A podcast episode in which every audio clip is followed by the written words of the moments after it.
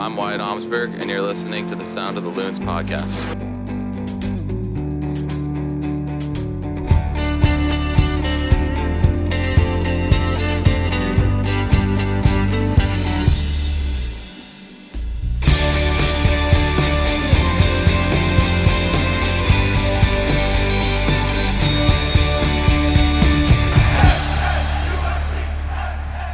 Morning, afternoon, or evening, depending on when this finds you. Welcome to the Sound of the Loons podcast. I'm Steve McPherson, and I'm joined by my bannerman, Callum Williams. Cal, let's not dance around it any longer than we have to. Hell of a weekend. Oh, just. Uh, I usually like to go away from, I like to do something weird to start. We just got a lot to talk about. I, I mean, it it was a complete and utter thrill to be at a stadium of that magnitude on a a, a day of that level. Um, it, it'll forever go down as as the day in in Minnesotan soccer history, and um, oh, I, I just um, so many stories to tell from from my vantage point, um, and, and I'm sure you. I'm sure everybody does. You know, I, I'd love to hear more from from people and, and their experiences during the day. I'm, I'm sure everybody has their own story to tell, uh, but it was just utterly exceptional. It it was beyond anything anybody ever thought. It was. Uh, I mean, when when Alonso scores the goal, I, I I have never seen a stadium explode like Allianz Field did in that moment. Um, and one one moment that will always always stay with me was I remember. Uh, I, I, I can't remember because I suddenly blacked out, but um, I I remember it was either after I had described the goal or, or just before. I, I can't remember, but what I do remember seeing was um, pure unbridled joy um, from there's a little section of fans in the stadium club that sit in front of our commentary booth, and there were two incidences where I nearly I nearly lost it. Um, there was what I assume was a, a father and a son celebrating together, and the father picked up the son, uh, and he was facing us in the booth, and he was just punching the air, and uh, you could just see the joy in his face, and his father was celebrating with him, and, and, and I just thought to myself, that moment right there is is going to be a topic of conversation for those two for the rest of their lives. Yeah. And and now he, this this young lad is clearly hooked, um, and they're all decked out in Minnesota United gear and everything. And I I I thought to myself, this is going to be their lives now for a long time. They're going to go to games together for a long, long time, you know. And that was such a special moment. And then the other one, uh, a couple of feet away, there was a couple who had. Um, older Minnesota United stuff on. So I, I'm assuming that they had been watching this team for some time. Uh, I think the chap may have even had a, a Thunder jacket of some sort on. Okay. Um, and they just threw their arms around each other and were in floods of tears. I, I, you, you can't buy that. You Yeah. know, it, it was just raw emotion. And it was so clear and obvious how much it meant to those individuals there. You know, you, that there was the sense of that throughout the day, no doubt about it. But, but you know, looking at, at that particular situation I just explained, um, it it was so obvious that this day meant so much to so many people, and- just to have that little experience with those people, I'll, I'll never forget that. Yeah, I- I found one thing I found interesting is looking around the stadium. You really saw, I think you saw people who were diehard supporters. You know, I was pretty close to the supporters section. Uh, I was down uh, in a in a box near the press box. We had the window open. Supporters section was unbelievable. I mean, the volume. It was everything I wanted. I it made me think about when I went to um, Providence Park and I saw the supporters like the Timbers Army, and I was like, "Are are we going to be like that?"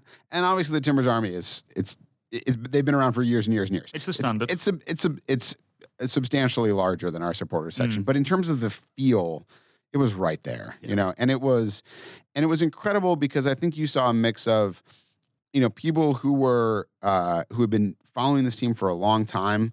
Um, you know, whether that mean whether that means going back to NASL or the Thunder, whether that means going back to the first MLS game in Yeah. the snow opener. You know, like that investment in the team.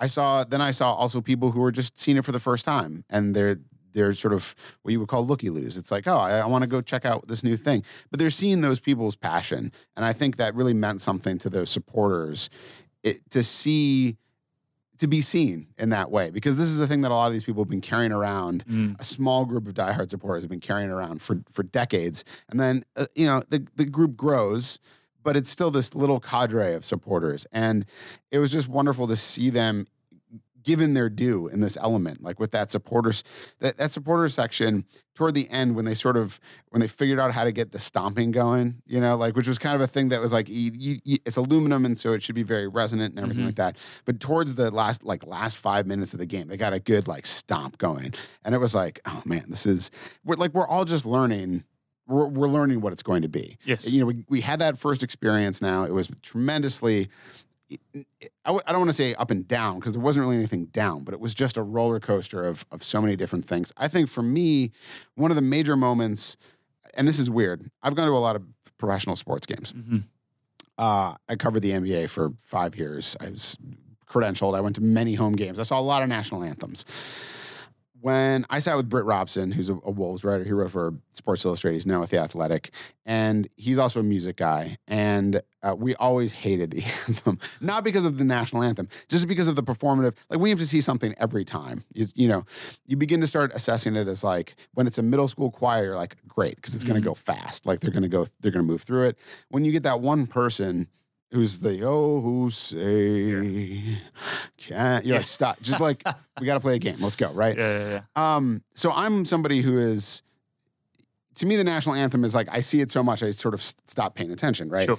abby wolf's rendition of the national anthem with the members of the minnesota orchestra like the little brass quintet and the members of VocalEssence it took my breath away Mhm. I mean, and I've known Abby for a while as well. Like, and and I, I mean, I think it's, it's been a while since we've we've you know interacted face to face, but I've known her for a, a, a good long time. And I was just I was just sitting there going like, this is this is beautiful. It's it's just perfect for this moment. And it was that first moment I got to sort of breathe, I think, because I got to the stadium at like, you know, nine in the Yeah, morning yeah, or yeah, something. And it's not even like I was running around. I was just working. I was focused. I was thinking about different things. I was I was reading up on stuff. I was, uh, you know, walking when I could get the chance to go out. I didn't get I didn't get to go too far. But yeah, it was this beautiful moment. And I love the national anthem, which is something I just I usually doesn't you doesn't get to me usually at sporting events, but it did. Yeah, it was um, it was beautifully delivered, as you say. Um, and I must admit, I, I only heard a, a little bit of it because I had the headphones on and, and we were running a few things on the radio then at the time. But I always, re- regardless of what the broadcasting situation is, I always try and take my headphones off so I can listen to the national anthem uh, and respect it. Um, and uh, you know, yeah, the, the the bits that I did hear, I, I thought were were supreme, and um, it it sort of set the stage, really, didn't it? You know, Yeah. it was like, right, here we go, then we, this is it now. Um, How about the TIFO? Let's talk about that for a oh, minute because magnificence! The TIFO was uh, ambitious, and it was amazing to see them get the chance to use like the hoisting. You know, so Mhm. they sort of they had the sheets that went over the crowd, and then they had the one that they pulled up. When the middle one ripped as they were pulling it up, and for a moment I was like, "Oh no! Like this is." Is terrible. Like this is the f- their first chance to do it, and then they like rallied, which was kind of one of these amazing. Like I just felt like this is what you need in the moment. Is Mhm. everybody picked up the part that it ripped and they pulled it back Pulled it up. They got it all straightened out. You know, like this everything. It it wasn't. Again, the watchword this week has been resiliency. I think, as we've talked about, we talked. This got talked about a lot at Men in Blazers, which was also a terrific event. It was great to have those guys in the pod.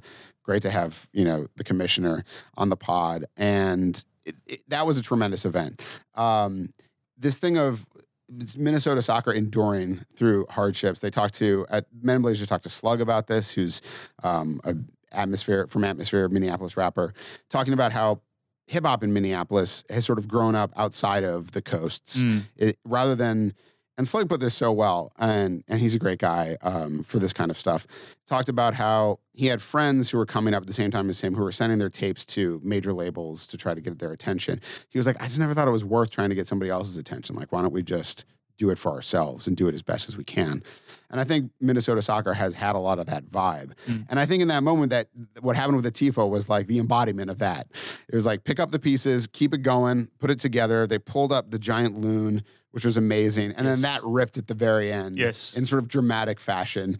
They're gonna work out those kinks, but I kind of loved the kinks because it was like they had to work together to like pull it to, pull it Figure off. it out. It was great. Yeah, it was. And you know what, as well, like with with the whole uh, Tifo ripping thing, I actually, uh, as you said, I thought it was quite iconic. Actually, it was. Um, I wasn't sure at first, actually, if it was done on purpose, but when the the big one Right, ripped at ripped, the end, yeah.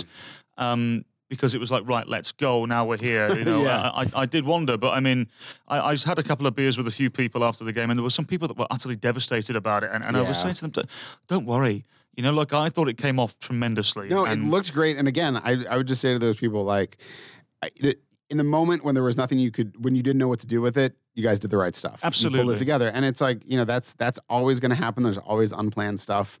I think I think they were open to that moment, and instead of everybody just going like, ah, this isn't working, they they pulled it They off. pulled it off, yeah, and it was magnificent. The message from the TIFO as well was was fabulous, you know, and um, it it obviously um, it paid homage to to the past and and what Minnesotan soccer has been, uh, but then with the the big loon.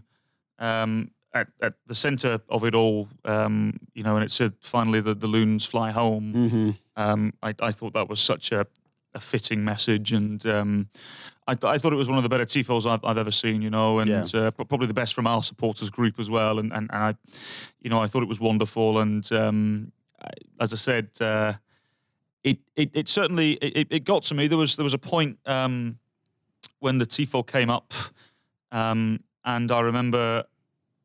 I had introduced, uh, welcomed to the broadcast, welcomed to Allianz Field, and uh, threw it down to Jamie Watson, who was on the sideline, who then gave us a fabulous um, introduction to to his experience. Um, and then I remember going to, to Kyndra, who who obviously is is a Minnesotan native, and, and I remember, at least I thought I I heard a little crack in, in the voice, you know, and um, and I remember only only then did I really sort of I, I was looking up, I saw the stadium, I saw the tifo, but it then hit me as to how much again it really meant.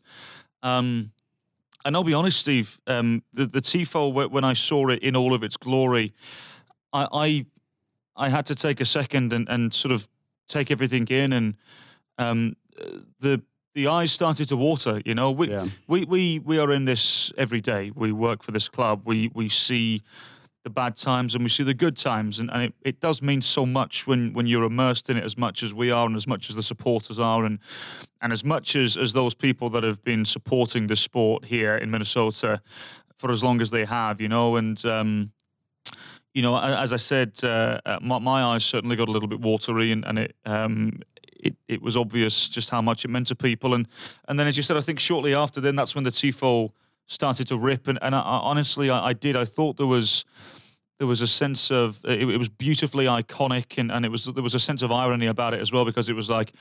ah, This this team, you know, this uh, this is Minnesotan sports where nothing is ever easy, you know, Yeah, and yeah. um, I, I thought it was glorious. I really did, and, and as I said, it's it's a moment that I'll never forget.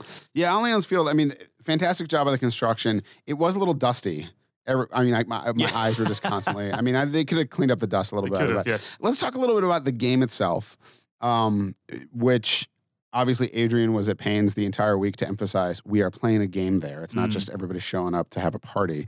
Um, the team, you know, we've seen over the the, the early results uh, a, a couple positive results, um, some not as positive results. A really gritty win against Red Bulls. Mm. Um, when the team has not done as well, they've often come out a little flat. I would not say they came out flat. No, Um, it was they were keyed up. I think it was it was a, a sort of a surfeit of energy, um, it- maybe a little bit a little bit haphazard, which is to be expected. I mean, there's only so much managing of that you can do. It's like, I mean, Yeah. you know, I can't imagine, but it was it was at least. I'm glad they didn't. I mean, I wouldn't have expected them to come out flat, but if you're gonna come, if you're gonna have difficulties, I'd rather it be on the end of more intensity rather than a lack of it. I think the um, I think the occasion got to a couple of players.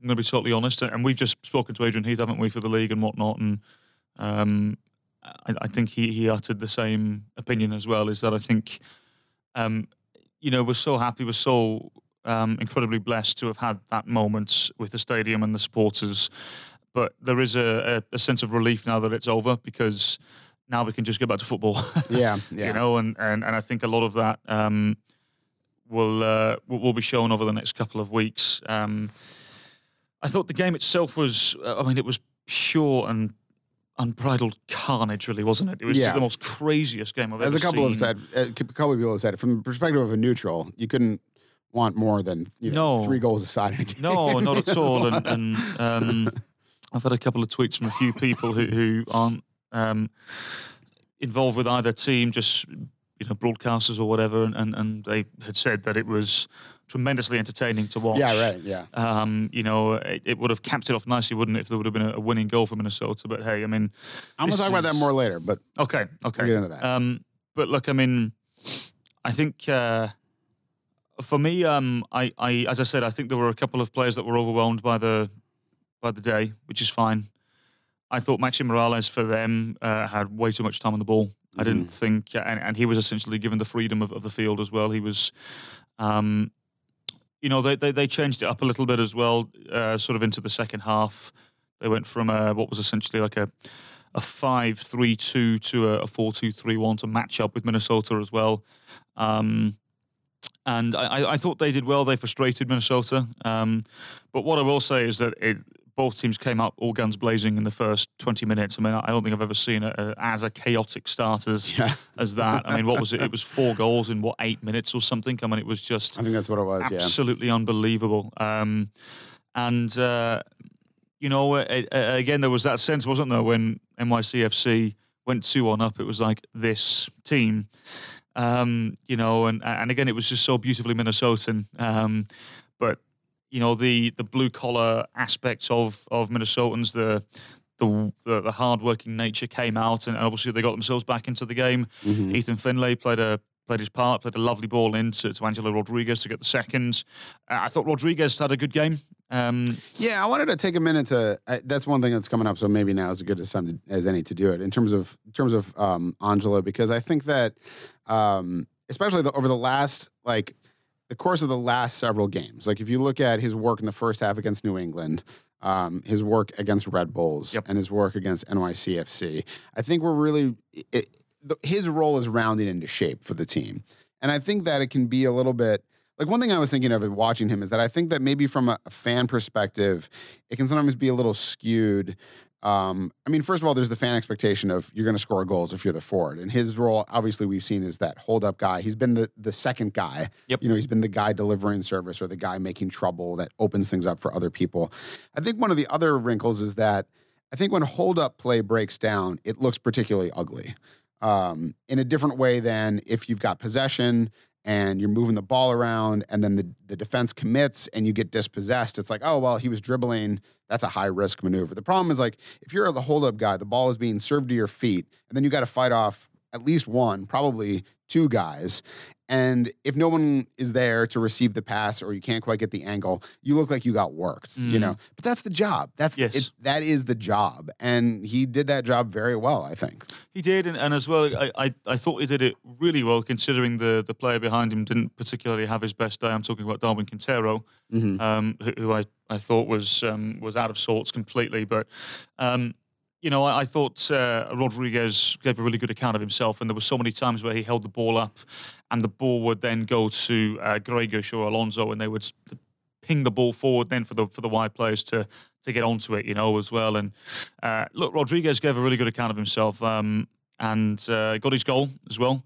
Uh, I thought his positioning was good. I thought the ball in from Finlay was fabulous. Yeah. Um, and Rodriguez will score a couple of those this year when the ball comes in from out wide. You know, that's for me. Right. That's where he's going to get the majority of his goal when the of his goals when the ball comes in from a, a wide position. Um, he's good in the air. We we know we've seen that before. So um, you know, I, I, thought it was a good showing, and um, you know, let, us hope he, he, continues this consistency, and uh, Minnesota United will have a very good front man to rely on. Yeah, yeah. Darwin was definitely. I just felt like he.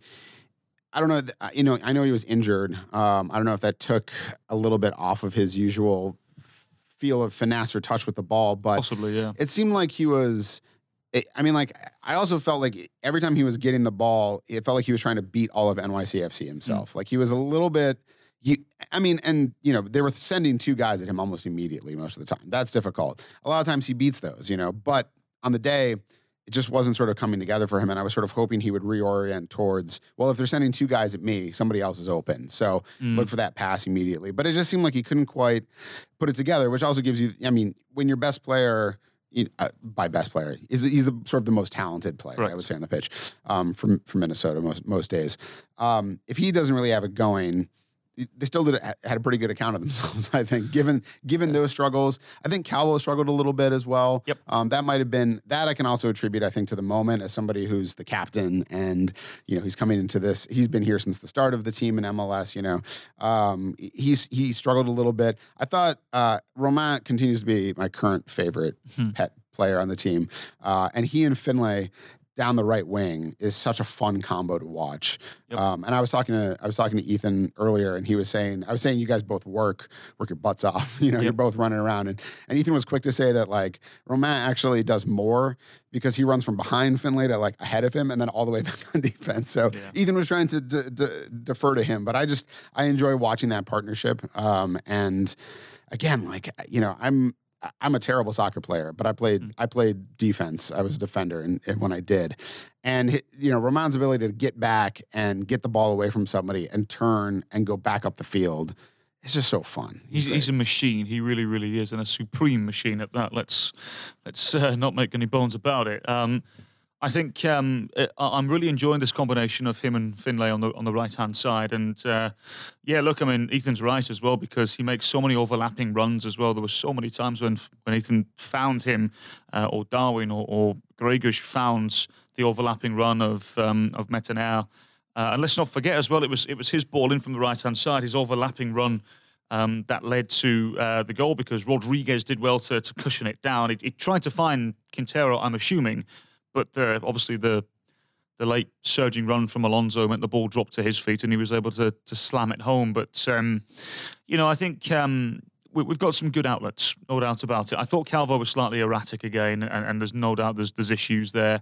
Um, and, and, I know the coaching staff are pulling their hair out trying to figure out what to do right now because look, he's a good player. He is a yeah. good player in terms of uh, with the ball at feet. It's obvious he can play, um, but I think at times he needs to to be a little more disciplined. And um, yeah. you know, a lot of issues came from from that on, on Saturday afternoon. Um, but look, um, either way, uh, I, I, thought it was. Uh, I thought it was an okay performance. As I, I, said earlier on, I think a lot of players got caught up in the moments. Um, and, and now I, I just can't wait for the next home game against LA Galaxy and, and Zlatan Ibrahimovic, mm-hmm, yeah. um, you know, in, in 10 days' time or whenever it is. But uh, first, we got uh, business to take care of in Toronto. Yes, we'll we're, we're going to get to Toronto in a second. There was mm-hmm. one other thing I wanted to. I, first of all, I thought in terms of that that effort and, and getting that point, I liked what Adrian said post game, which was, you know, again, as the coach, you got to look at this holistically. You can't, you know, freak out about every game, or else you'll never figure out what you're doing. Mm. Um, but if you looked at if you looked at away at Red Bulls and home against NYCFC, and you said four points out of that, you'd be like, okay, you know? So to, so thinking about it that way i thought that was that was productive because you got to look at the whole season and yep. sort of you know the, the form of the team overall. Um, i also this is i got a, i got a hot take on this one. Um, oh oh my volume's not up. Oh. Oh man. Podcast foul. All right. So hot. Right um so my hot take on this is that as as the game was ticking down i really badly wanted that win for Wonderwall because I wanted Wonderwall to cap the day. I think anybody who was in that stadium who knew that that could was a possibility wanted that to happen. Yeah. Um, once the game was over and we had not lost, um, we, it was a point. You know, as I was sitting there working on the recap, I was actually selfishly, and obviously any team wants to win every game they're going to play. I'm not going to say this is the better result for the team or anything like that.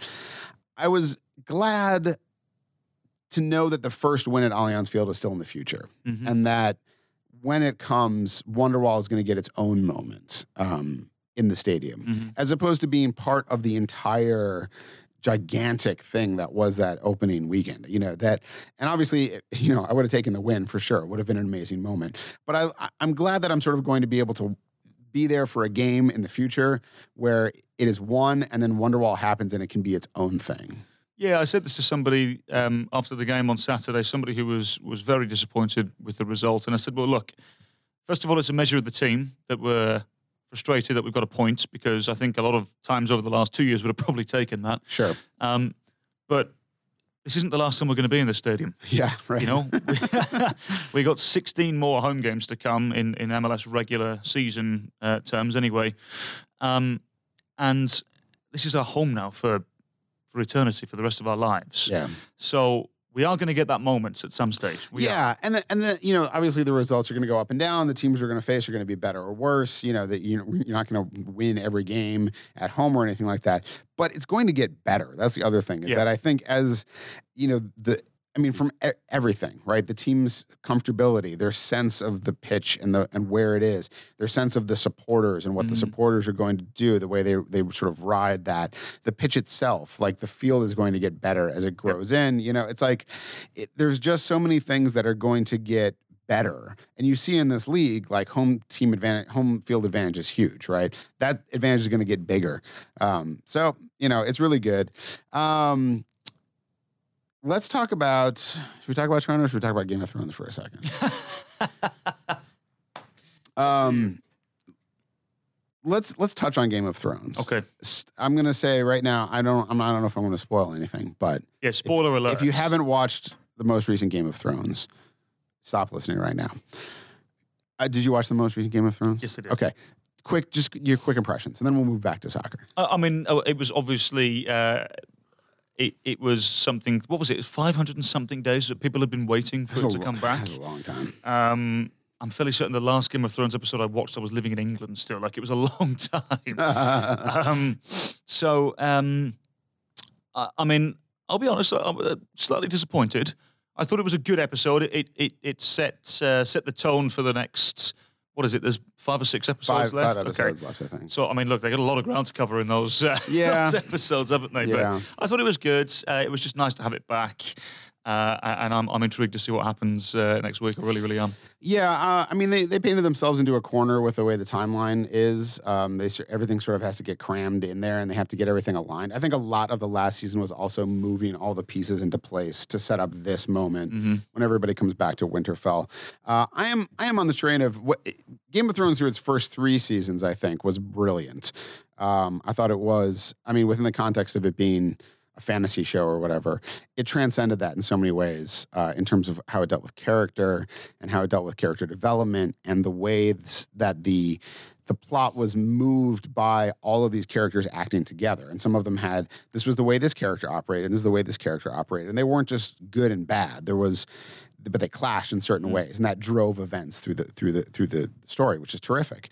Um, it's very rare to see you sometimes you see it in fiction like written fiction sometimes. You rarely see it done to that extent in in filmed work. I mm. thought they did a fantastic job of adapting george r. R. martin's like vision and stripping away a lot of sort of the fat on it. You know like it's a, it's a it's a fun series of books but man martin really gets into the weeds with some of that mm. stuff. And so he's they pulled back a lot of that. They give a lot of agency to the characters um, I think they've basically lost all of that at this point. Um, and now there's a lot of pretty dragons and CGI and quips and stuff like that. But it feels to me at this point very flat and kind of hollow tone wise. I feel Yeah. like the characters have all ended up in this place where they're just kind of, well, this is who they are, you know, and I no longer feel the sort of tension or fire between them.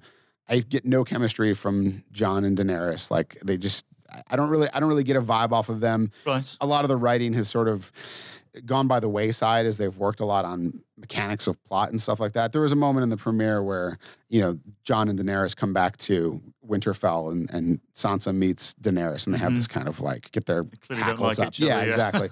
and Daenerys was like, they're, she, she's walking with Jon and she says, you know, your sister doesn't like me very much. And in my head immediately I was just like, my sister doesn't know you. My sister doesn't know you. And then like Jon's like, my sister doesn't know you. I was like, ah, Like Mm. it's just the most. There's a lot of times where they just go for the the low hanging fruit, where they used Mm-hmm. to always go for the difficult ones. So you know, again, it's. I think it's still one of the best shows on television, taken as an entire unit. Mhm. Um, I, I wish that they had they, they they crammed like half a dozen reunions into one episode. They did, yeah. That like each one of those, you think about the subtle work that was done with like Cat Catelyn Stark early on, and her, her relationship to Jon Snow, Mhm. and he he is him being a bastard, and sort of uh, like all this stuff that they did.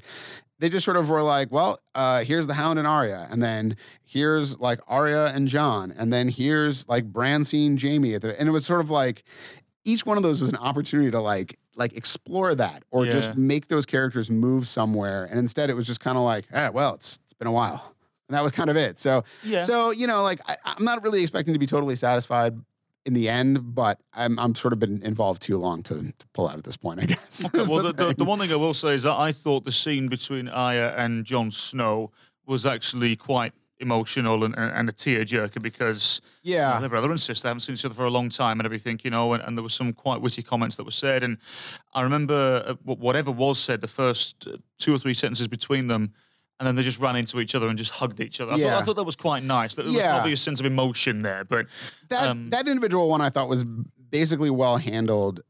I felt like every interaction that was like that had that. How are they? How are you going to react to each other? Sure. Stoicism, and then like either a break or continue. You know, they sort of played each Mm. one that's that same way.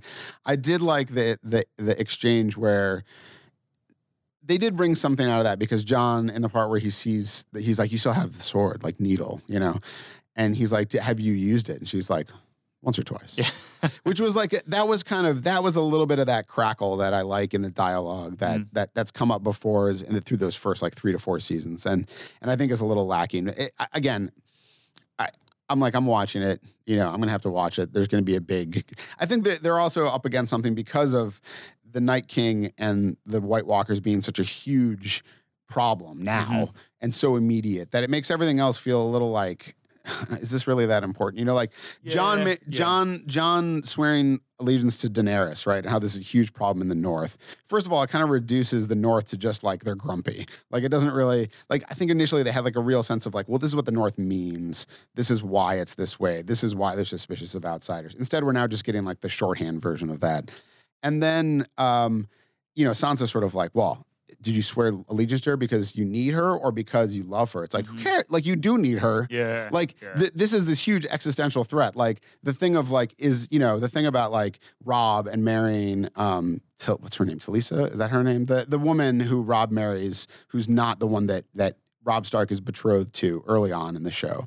Um, Can't remember. okay. Anyways, so he's betrothed to somebody because of an allegiance made, you know, in order to make a, an allegiance work for purposes of war. And instead he goes against that, marries this other woman. This leads to the red wedding, et cetera, et cetera.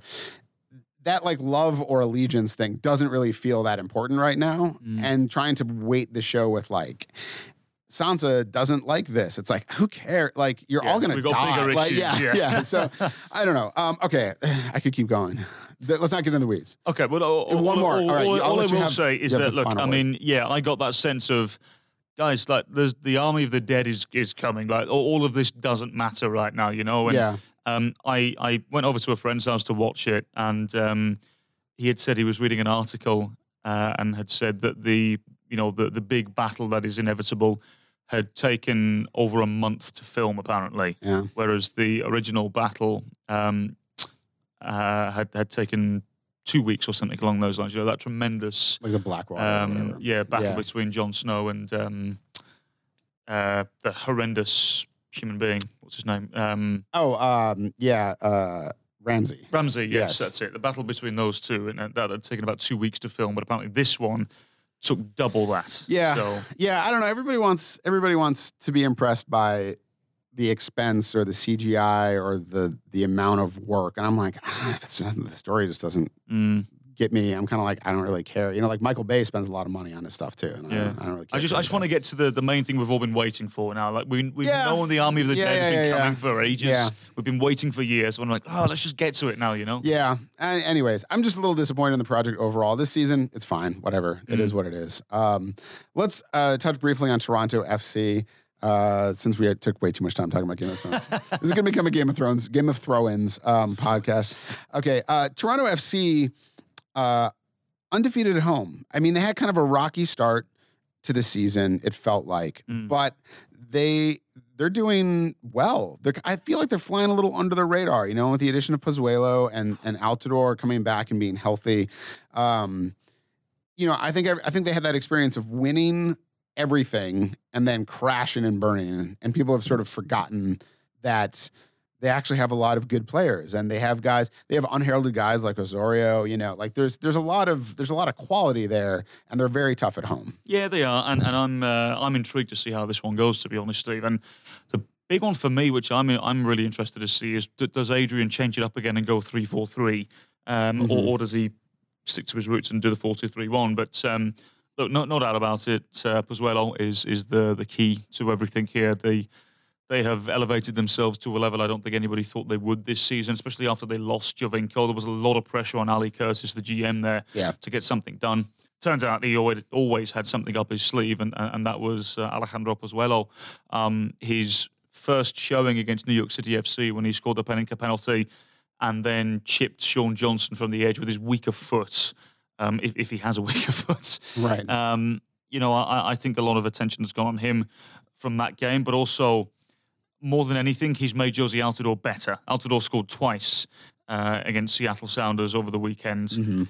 and um, I, I think a lot of that has to do with Pozuelo. Um, a fit Jozy Altidore, uh, an Altidore with a playmaker who will consistently give him service is a really dangerous Altidore, and um, you know he's Jozy is one of these players where I, I've often so often watching him I've been frustrated with him because he has every tool you would ever need to be an absolute monster in world football and it never really worked for him. I remember commentating on one of his games uh, at Sunderland um, and I, I just wasn't impressed at all. I didn't think he was great, and Mhm. you know he was in a poor team. He didn't have a lot of service, but um, you know sometimes you have got to make the, the most of a bad situation, and I just felt he didn't. Um, at Toronto, he's had a lot of question marks again, a lot of lot of finger points have gone his way because I think a lot of people expected him to do much better than what he has. Mhm. Uh, but I think this season it wouldn't surprise me if Altidore really, really kicks on, and a lot of that has to do with Pozuelo. Um,